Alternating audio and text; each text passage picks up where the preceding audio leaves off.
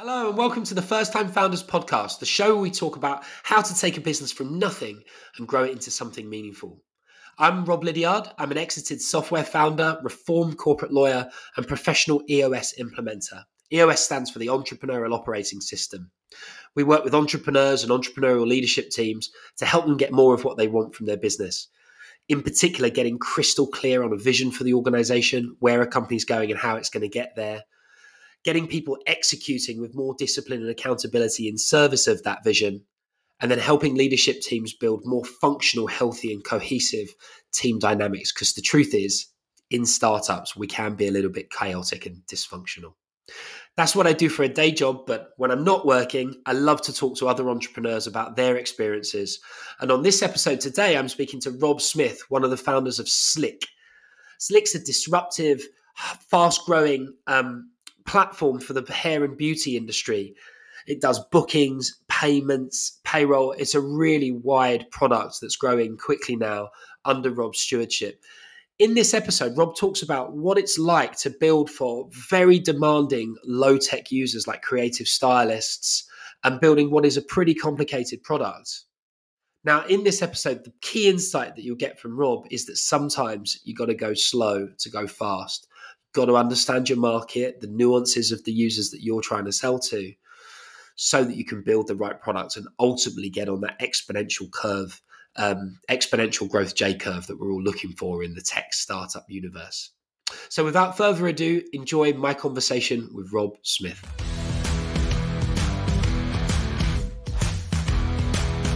Rob, welcome to the First Time Founders podcast. Thank you for doing this, my friend. Hey, Rob, how are you doing? Yeah, really good. Really good. Thank you. Um, Rob, let's dive straight in because you are the only founder that I know, or certainly the only founder that we've had on this fairly new show that does something as cool as working with creative stylists and hairdressers. We've had people running restaurants and boring B2B tech like my background. So I'm hopeful that this is going to be the most exotic episode so far. How the hell did you fall into doing what you're doing? Uh, yeah, great question. So it all probably started when I um, started learning French. Uh, bizarrely, uh, I've always loved France. Uh, so I did French at school, spent a lot of time out there skiing, and then ended up doing it at uni. Um, so became fluent in French. Worked in France for a couple of companies, a ski company, a furniture company, and then I was really keen to use my, I guess, my sort of newfound skill. So ended up first at Renault, um, so in the automotive industry, and then ended up at L'Oreal so slowly this sort of story starting to make sense. And spent uh, six years at l'oreal um, in the professional division. So that's very much focused on the b2b professionals so salons barbers spas um, working on commercial marketing roles. And i guess great kind of grounding in some fmcg marketing commercial but it's a very uh, very old school industry um, and as right. a marketeer, it was quite challenging because you're looking to drive digital traffic, um, you're looking to drive footfall, both in terms of service sales, so color sales, but also in terms of retail products. And because it's a very analog industry, um, 70%, 65% of businesses still use pen and paper, so they don't have online booking. So you're faced with this conundrum of, well, how am I meant to be driving traffic when no one's got a website? I can't track anything because no one's taking online bookings. So how can I track if somebody's made a booking over the phone through WhatsApp, email? I, I can't. And so it was a huge challenge and a huge source of frustration. And you're, you're, you're, you're spending thousands of pounds on posters. And it's like, this is 2020 and we're doing posters. Wow. Well, how, how do we make this better? And you, of tried to drive a lot of change internally, but it was yeah, challenge him to try and move an entire industry. And so ended up actually um, quitting, went to Philips um, and headed up their UK personal care marketing, so male, female beauty. And then just through my brother got introduced to my co-founder Steph, who was tackling it from a had a sort of different perspective on it of as a female consumer working long hours, I can't book my hair and beauty online. I'm going to do something about this. Um, and she'd worked on the Just Eat IPO, so was looking at tech platform, platforms, how they were uh, changing fragmented analog industries and saw, well, look, I want to do something. Um, I'm passionate about hair and beauty. I'm going to look at this. Um, and we kind of got chatting. Um, and so she kind of dragged me back into the hair and beauty industry. Um, and that was where really House of Slick was born. And so it's quite, everyone always laughs because she's got sort of the long, beautiful hair and assume, everyone assumes that she must be the kind of the hair and beauty expert. And they assume that I must be the sort of product guy, but actually it's very much role reversal. I'm the one that sort of uh, has that grounding in the hair and beauty industry. Um, from, yeah, from years at L'Oreal. So it's, yeah, it's been an interesting ride, but it's, it's been, it's been great almost to come back and use all those learnings to build something that really does work for the industry. And I think that's always been the sort of the challenges that so many businesses have tried to tackle the industry and use almost an off the shelf booking system that does work for restaurants or it works for other resources. And it doesn't have that flexibility that the creatives in the hairdressing industry need. Um, they are of, often, I think of them as accidental business owners. They've inherited a business from their mum, their dad, and they've been thrown the keys. And they, they're fantastic hairdressers, amazing colorists, real creatives, but they don't always have the, sort of the strongest grounding in running a business. And so you've got to build something that's hyper complex because it needs to cater for millions of use cases, but you've got to wrap that in a UI and a framework that's very, very simple to use because they are their, their owner operators. The average number of staff is three, four. So they're tiny, tiny businesses. They're very successful businesses, but they are the true owner operator. They're spending five minutes behind the till, 20 minutes cutting hair, then back behind the till, then cutting hair, then colouring hair, then cutting hair, taking a bill. They need to do a marketing blast. They need to then look at their inventory in place in order for uh, their big colour house. It's they're juggling multiple tasks, and our kind of our challenge is how do you simplify that, remove a lot of that administrative burden, but then give them the tools to digitally grow, but also connect with their consumers and the end clients expecting that digital experience, that ease of booking that we get from restaurants, hotels, flights and trying to bring that to the to high street. So it's it's a very simple problem, but with huge numbers of complexities. I bet they are so demanding as customer types. Like what um how close is what you're doing now to the original vision and how hard has it been? Um we're still very much on the original vision, which is a lot of businesses have tried to approach this with a marketplace angle. Um, and if we create enough demand through our platform, we can then sell that to the salons and basically just drive new clients in. Our view on it is that your average person just goes, I don't know about you, but certainly I'm the same. I go back to my barber. I don't want a new barber. I just want to be able to book with them when I want to book and broadly within the hair and beauty industry, that's the same. Your, your new your client retention is very very high. People have relationships with their hairdressers built over years. They don't want new clients; they just want a system to manage their existing clients. Um, so we've always focused on that so that SaaS and that fintech angle, and then payments, um, as opposed to going through the the, the sort of the marketplace angle. Mm. And it's really just been trying to build out the right features that our customers need and working very closely with understanding well what are your fears about transitioning from pen and paper? Why will you not offer online booking? What are your fears about online booking? What could potentially go wrong? And then building the frameworks and the flows that gives them that flexibility and that creativity but gives them enough that they can do it but not too much that things start to go wrong. Because it's, it's very different from a rest, booking a restaurant a restaurant has is a table the table seats four you're booking that out for four hours or two hours you're not pre-ordering your food. So all you're doing when you're reserving a table at a restaurant is you're reserving a resource for a set period of time. Right. If you are booking a, a color, you're potentially booking the, the length of time will depend on your hair length, on your texture, your porosity, what service you do, and the complexity of that service. That will then vary between different staff members. One staff member can do a full head of highlights in an hour and a half, another can do it in two. So depending on who you select, then determines the time that's needed. That also then determines the price. So there's all of these sort of flows that we've got to cater for, and we have to cater for them to cater for them in a way that reassures them to then actually get on board with what we're trying to do. And did you um, know it? Did you know it was going to be that complex from a product perspective going in, or did that sort of dawn on you as you realised you needed to fulfil what the you, what the customer would, would need and want from you? Um, I think the, the product complexity is like, let's be frank, we're not putting people on the moon here. We're, right, we're getting yeah. people, we're, get, we're getting people to book blow dries and colors. Like it's it is complex, um, and it's trying to the the, the complex part is having those com- complex flows, but wrapping it in a simple UI that somebody can just self-serve who's come from pen and paper who is they are scared about technology. Um, and it's reassuring them that actually yeah we can cater for this. We can design a system that actually reacts smartly. So people from an online booking point of view they hate the idea of leaving gaps. That's why a lot of barbers don't take bookings they do walk-ins because they want people to be booked back to back to back there's no downtime maximum efficiency so we've built a system that essentially looks at your diary and goes, well, I'm not going to offer that slot because it would open up and leave a 15 minute gap.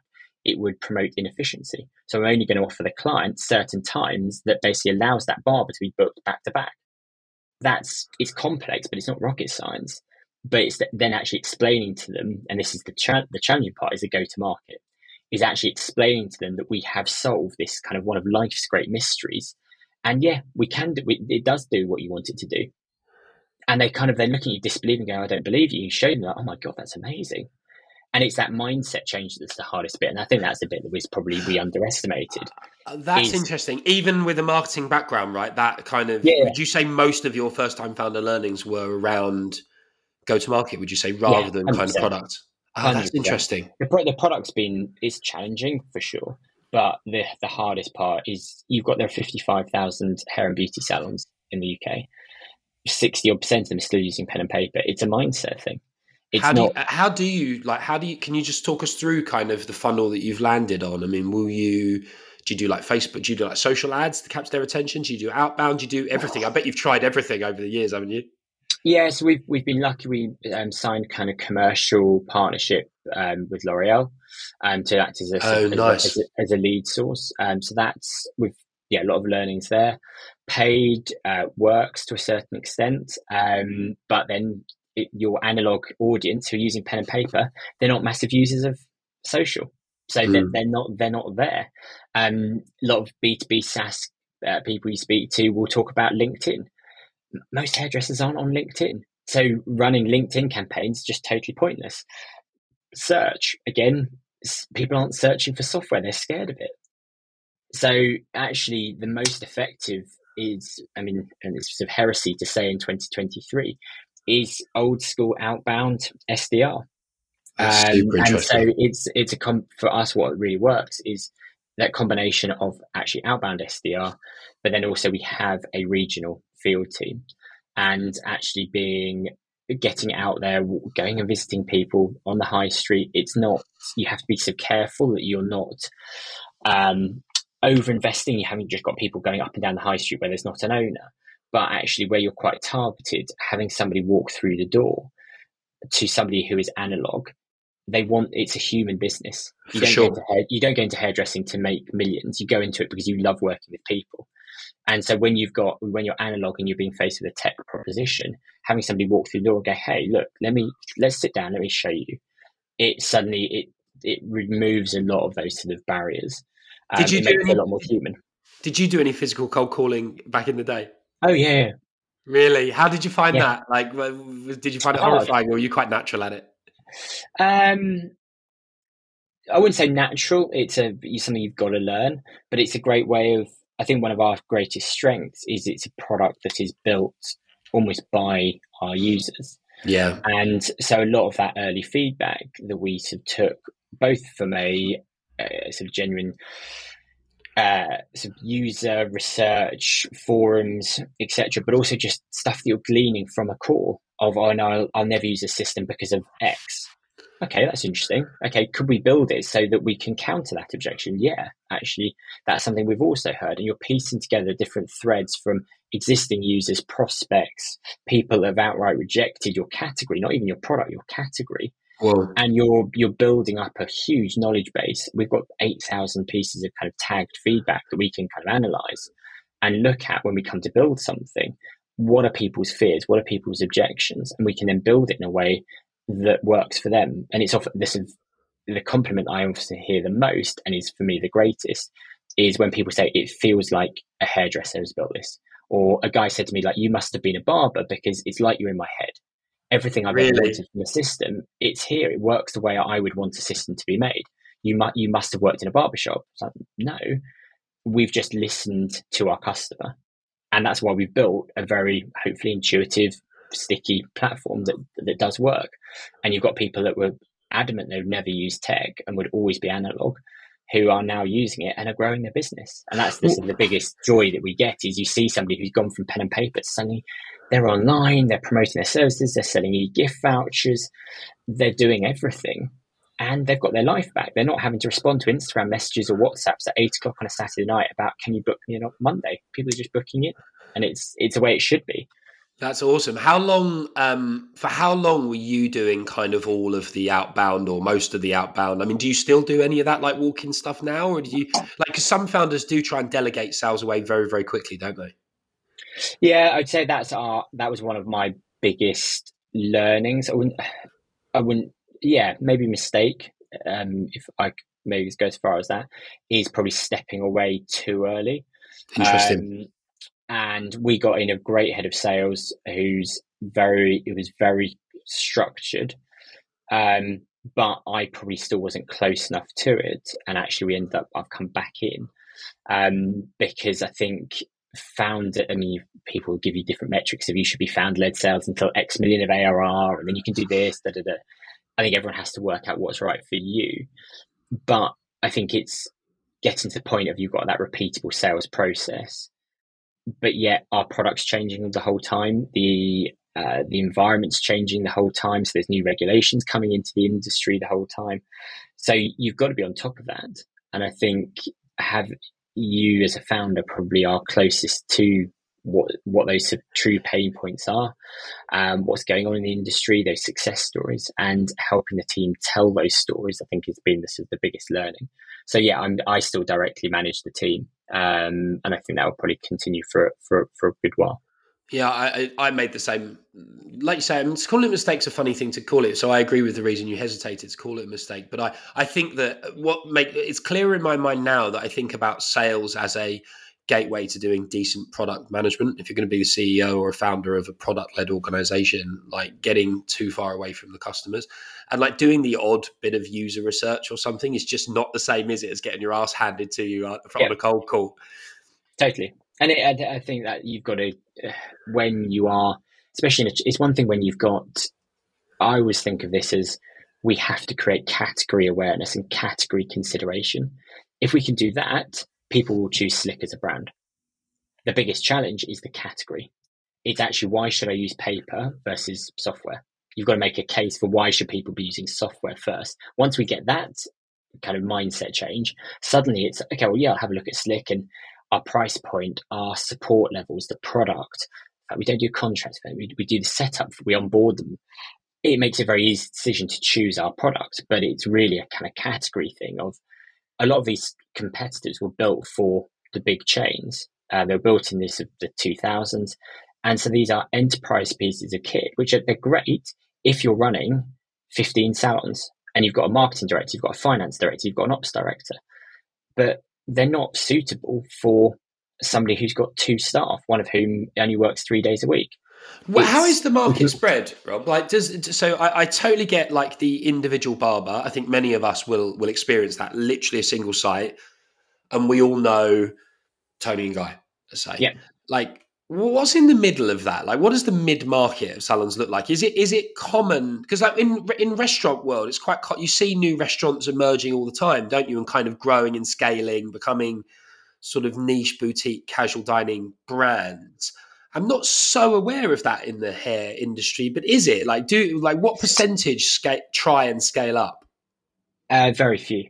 Really? Um, so I think it's about ninety odd percent of UK hair and beauty businesses are under five staff, six staff. Wow. It, it's the it's the definitive. It's I mean, it's, it, one of our kind of advisors is ex Just Eat. Um, he helped them sort of scale an IPO, and it, the similarities with the kind of the fast food industry are very very similar. Um, it's right. You mean like local takeaways, right? Like, like Lo- the, exactly, the, various cuisines. Takeaways. Exactly. Yeah. Um, and I think for the, the re- uh, it only came to me about a year ago. The reason that it's so hard to scale a hair and beauty business and have multiple sites is it's a creative industry. And so what I need to do is if I want to open a branch in Chiswick, cool. I need to find a couple of good colorists, a couple of good stylists in Chiswick. if I then want to replicate that and have the same brand, the same um, look, feel, vision, I need to find other stylists who then want to cut hair, color hair in a similar way. Mm. And that's one thing to do it over two market towns, um, like you, I'm from Essex. So well, I'm going to have one branch in Saffron Walden, one in Thaxted. But if I then want to have one in Surrey, one in Hampshire, one in Bristol, everyone's got different ways of cutting hair. Everyone's got different visions of what a good hair looks like. It's very different to a restaurant where there's only so many ways you can cook a burger. Yeah, like, I've, got, I've got a recipe for a burger. It's a patty. It's two slices of lettuce, not three, two. One slice of cheese that we all kind of buy on bulk. Like it's a very kind of precise, formulaic way of doing it, which you can scale. Hair is much harder to scale. Everyone's individualistic. Everyone wants to do it their own way, and I think that's why it's been so challenging for people to to scale. So it's a it's a very very fragmented market.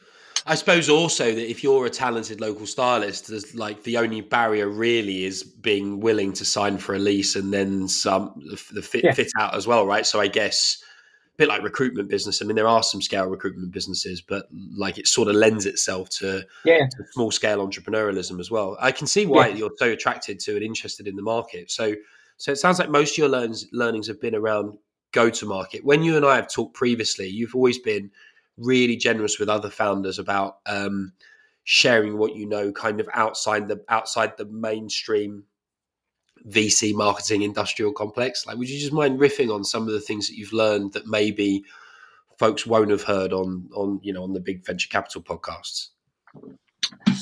Yeah, I I think I think it, a lot of it is staying very close to you know your market. Well, you should know your market better than anyone, and I think I've we've heard a lot of people kind of yeah try to apply parallels from different industries that we, in theory, should learn from.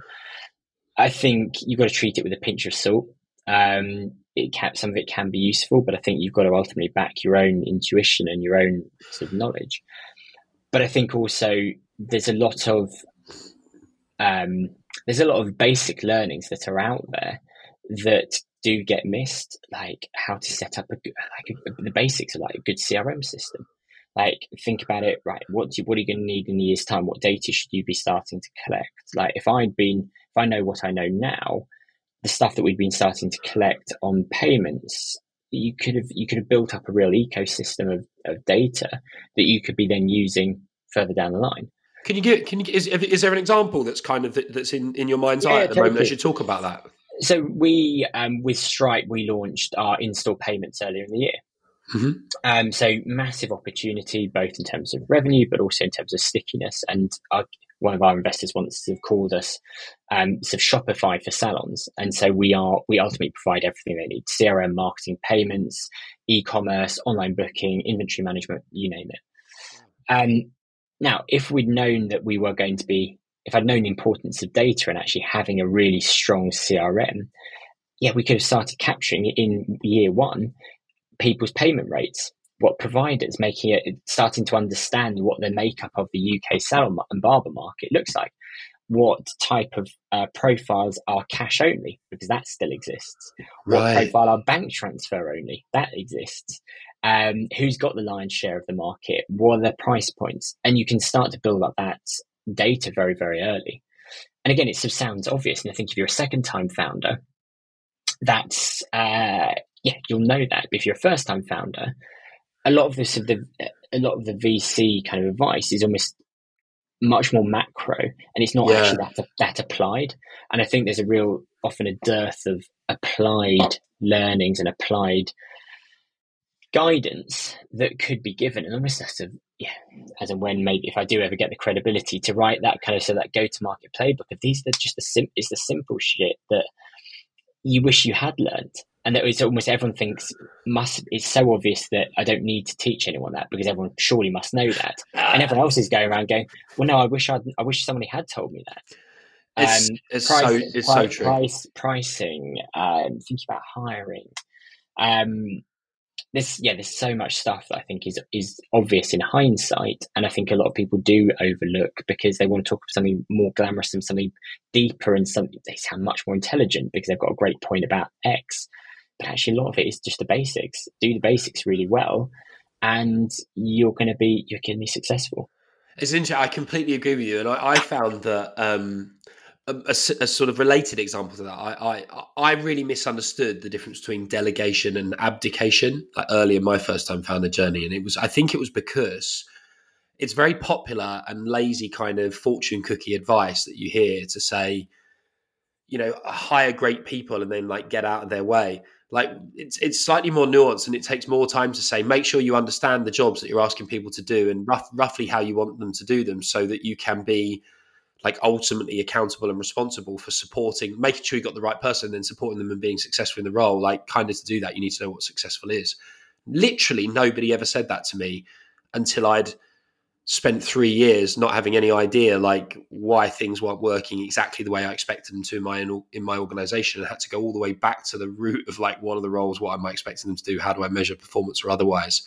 And it's just not glamorous is it? It's exactly the same as when you talk about setting up your systems of record so that it tells you like it's your cockpit for the business right but yeah. it's amazing how much advice first time founders get is just go fast and don't worry about flying blind yeah, exactly. Like we we um, one of our uh, earliest investments was from L'Oreal, um, and so we yeah they were keen, very keen to sort of to roll out. So we yeah we went super quickly, and we probably did. We went to market far too early. Um, actually, if we held back and had some confidence in our opinions, and actually sort of stood up against the big the big corporate and said, "Look, no, we're not ready to launch. We need X, Y, Z, and then we can go to market, um, we'd have probably been even more successful. But again, they're sort of they're the hindsights um, that you you just don't realise. Um, and again, it's great to, to take that away, and that's the kind of stuff that you do want to to share. Um, because I think it's very easy. You get money and you want to go and spend it all. And everyone's saying, "Oh, you need this. You need a growth marketing person. You need this function, this function, this function." And yeah, there is a, a broad playbook for B2B SaaS or fintech or D2C, but I think everyone everyone's different. Um, and you've got to work out what your audience want, who your audience are even, what is your ICP. Keep it really tight. I think that again, that's where we've potentially sort of slipped is not being tight enough because you, you want to you want to fish in a big pond, whereas actually, yeah, often you want to fish in a, in a quite small pond to start with, um, uh, because you, start to know your audience better. I totally agree. So if you are angel investing, you know, say sometime in the future, and you yeah. you, you you take on a portfolio of first time founders, do you have any kind of sense of when you'd be pushing someone to to step on the gas? Because it does feel like a very European thing. I feel like in in America, I used to think it was crazy that they'd put potentially millions of pounds into an organization with zero revenue and not put them under any pressure to generate revenue early on it was only having rushed to accumulate revenue too early in my own journey that I started to see when it's not taken too far the wisdom of that. If you're if you're angel investing, like, uh, do you have any feel for like at what point you start to be uncomfortable that the portfolio company isn't accumulating really material revenue growth? Um, it's a good question. I think it's all about understanding what does what is your kind of product market fit look like and how does that intersect with revenue? Because you can start generating revenue from something relatively basic but then equally you could then be you're then pushing water uphill. You could wait a little bit longer and actually build out something kind of more substantial provided you validated it knowing that you're then going to go quicker. And i think that was the i guess that's what we did was we actually probably went a little bit too early. And so our kind of our our revenue graph is just constant solid progress. At no point do we have a real kind of sort of kick of that that sort of classic hockey stick. Um, and I think it's trying to understand that intersect between okay, well, what point does the product does the product get to a point where you can make meaningful revenue, whether that's be whether that be pricing um, commensurate with the market, not underpricing, um, your conversion rates, uh, your top of the funnel awareness. It's I think it's it's that's the crucial bit um, for me. Yeah, and actually, I admire the fact that you did give a nuanced answer because here I am criticizing sort of industrial complex VC literature that misleads a lot of first time founders. And then I'm like, hey, Rob, can you just give a pithy one line summary of when you should put on like put on the burners of building revenue? But it's but it's hard because you don't you think that that you think and we've seen it before you deliver x feature and you think right that's going to be the thing that really unlocks x percent of the market. Does it? No of course not. Um, and i think that's been probably the biggest learning is that again this is sounds very obvious but it's it's easier said than done is no one gives a flying crap about your feature. It's it's the story you can tell it's the benefit that you can bring um, and especially with um, I think fragmented B two B, it I often think of it more like in some ways B two C or D two C. It's right. you're building you're building a community. People want to be using something that other successful people are using. Um, and there is a there is a bit of a herd mentality, and we see it of our about thirty odd percent of our inbound comes from organic referrals it's very hard to track oh, because wow. they they're in Facebook uh, Facebook groups on WhatsApp chats. Who are you using? Who are you using? I hate my current system. What are you? Who, any recommendations? Yeah, use Slick. They're great. We love them because of X, Y, Z. Um, and so there is that we get some real pockets of where we probably have 30, 40% market share. Um, because actually we've got a couple of people on board. They then refer another couple of people, and you become almost the de facto choice for a business in that in that town, that village. Um, and I think that that gets super exciting. But that's because of the it's not because of X feature, it's because of the brand, the community that we've we've built. Yeah, it does um, take time for that to because that's not really something you can fake, is it? And so I think as no. a first first timers do have to be patient, make sure that they're financially sustainable. However they do that revenue investment, whatever, the, get their life in order to be able to take the time to get to the point where it starts compounding and starts getting fun. Yeah, and I think I think you've made the right point of take time because I think it's very easy to and very um, exciting to go and scale and hire a massive team, whether that be sales, whether that be customer success, whatever it might be. But again, you need to, what you said, you need to understand the role first. You need to understand what good looks like. Um, and one of our one of our investors, um, he's a guy called Nick Telson. He invest he founded Design My Night, and he talks a lot about this of actually almost going a lot slower, mm. um, both from a sort of from a product point of view, but also from a team point of view. Understand what your sales cadence looks like. Once you've got it, then you can start to um, invest. Then you can start to actually hire. Whereas a lot of people just yeah, put out right, we need four AEs, we need five, four SDRs okay, do you actually know what you want? Do you know what the frameworks are? Do you know what the common objections are? Are you really clear on your ICP? Are you clear on your onboarding process? Because once you've got all that really clear, then you can turn you can turn up the dial. Yeah, I, I completely agree. The, the, temptation is to go go super quick because look, everyone sees these companies hiring, raising lots of money. You get the pressure from VCs, institutional, um, but often going a little bit slower. And I think that I think with the current climate, I think there is probably a bit more of a trend to let's build slowly, organically, more capital with more sort of capital efficiency. So I think there is a that tr- the trend is certainly pushing that way, but certainly that's been my experience, and I, I think that's what I would be 100% advocating. Yeah, I mean the great mistake I made in ramping, trying to ramp sales too early, and then burning an, an inordinate amount of the capital that I had on that was um, I didn't understand the difference between early adopters and, and the majority of the market. So I I had a good pitch down for early adopters that were excited about what we were doing. There just weren't that many of them. They weren't representative of the market. So I sort of understood one subset of customers, but not really the um, the, the, customer. But I, I I really hope people listen when they hear advice like that. To you know, don't be a wimp. If if if it's working, then fine, scale but don't be bullied into rushing to scale yeah. if you if you don't get it yet because you might not get another try right? You might not survive if, no. you, if, you, run out of money.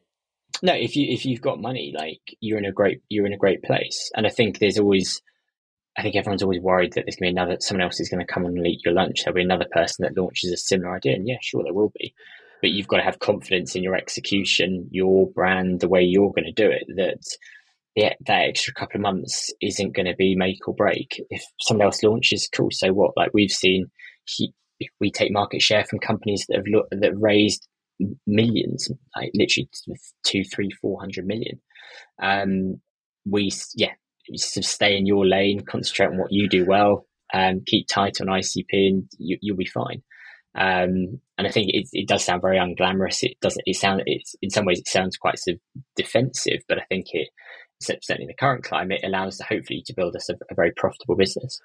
That's very cool and amazing advice. What's what's next for for Slick as you look sort of one to three years over the horizon? Like, what what should people be, be watching because as they follow your stuff on on LinkedIn and story from the company? Um, so like, payments is a big thing for us. Um, a lot of so sixty percent of the staff in the wider industry are sole traders. They're self employed, um, and so there's a lot of opportunity around um, essentially revenue share payments, whereby on a fifty pound cut, twenty five pound goes to the sole trader, twenty five pound goes to the limited company, where but in which you are currently renting a chair, and they have a revenue share agreement. And if we can, what we're looking to do is essentially automate that kind of that payroll revenue share. Um, so that's a big opportunity for us. Um, it's really building out the kind of the, that ecosystem. So currently we've got very strong product market fit for hair, barbering. Beauty is a big opportunity that's growing um, a lot in the UK. So we're looking to expand our kind of our ICP audience. Um, and then really, I think our our view is very much the UK market. A lot of our investors and sort of advisors have said the UK market is tough. If you can crack the UK market, you're in a very good position to then expand. And so for us, we could we could it's a SaaS product. It's very easy to expand internationally. We've already got a pilot in um, the UAE, but we could be in France, Germany in a month's time. But again, just keep tight, keep disciplined, and let, us get to a really good point where we have some UK market dominance, and then we can then go international. Um, so that in the next couple of years, that would be what we'd look to do. Um, but yeah, it's fragmented from a customer point of view. It's very fragmented from a provider point of view. So there's about 40, 50 providers all doing roughly the same thing. So it's a very acquisitive space. So there'll be a lot of M&A going on um, in the next few years, and especially as obviously capital dries up. So that's going to be quite interesting to see how that plays out. That's awesome, though, to be like, okay, we're going to keep our head down. There's an amazing opportunity here. If we just keep executing, the you know the, the next steps will become evident. There he is, the uh, the fluent French speaker drinking his own champagne. Rob, this has been amazing. Thank you so much for doing this. If I know you're very generous on LinkedIn with other founders, if people are interested in what you're doing, happy for them to reach out to you there. If I put your contact yeah, link in the show notes. Hundred percent. Um, again, as I don't profess to know everything um, at all, um, but I think yeah, there's, there's there are lots of learnings um, that I guess we've taken away, and if I can help anyone, then very ha- very happy to help. Amazing. We appreciate that. All right. Great to speak to you, mate. Thank you. Brilliant. Cheers, Rob. Take care, mate. Thanks so much. Bye.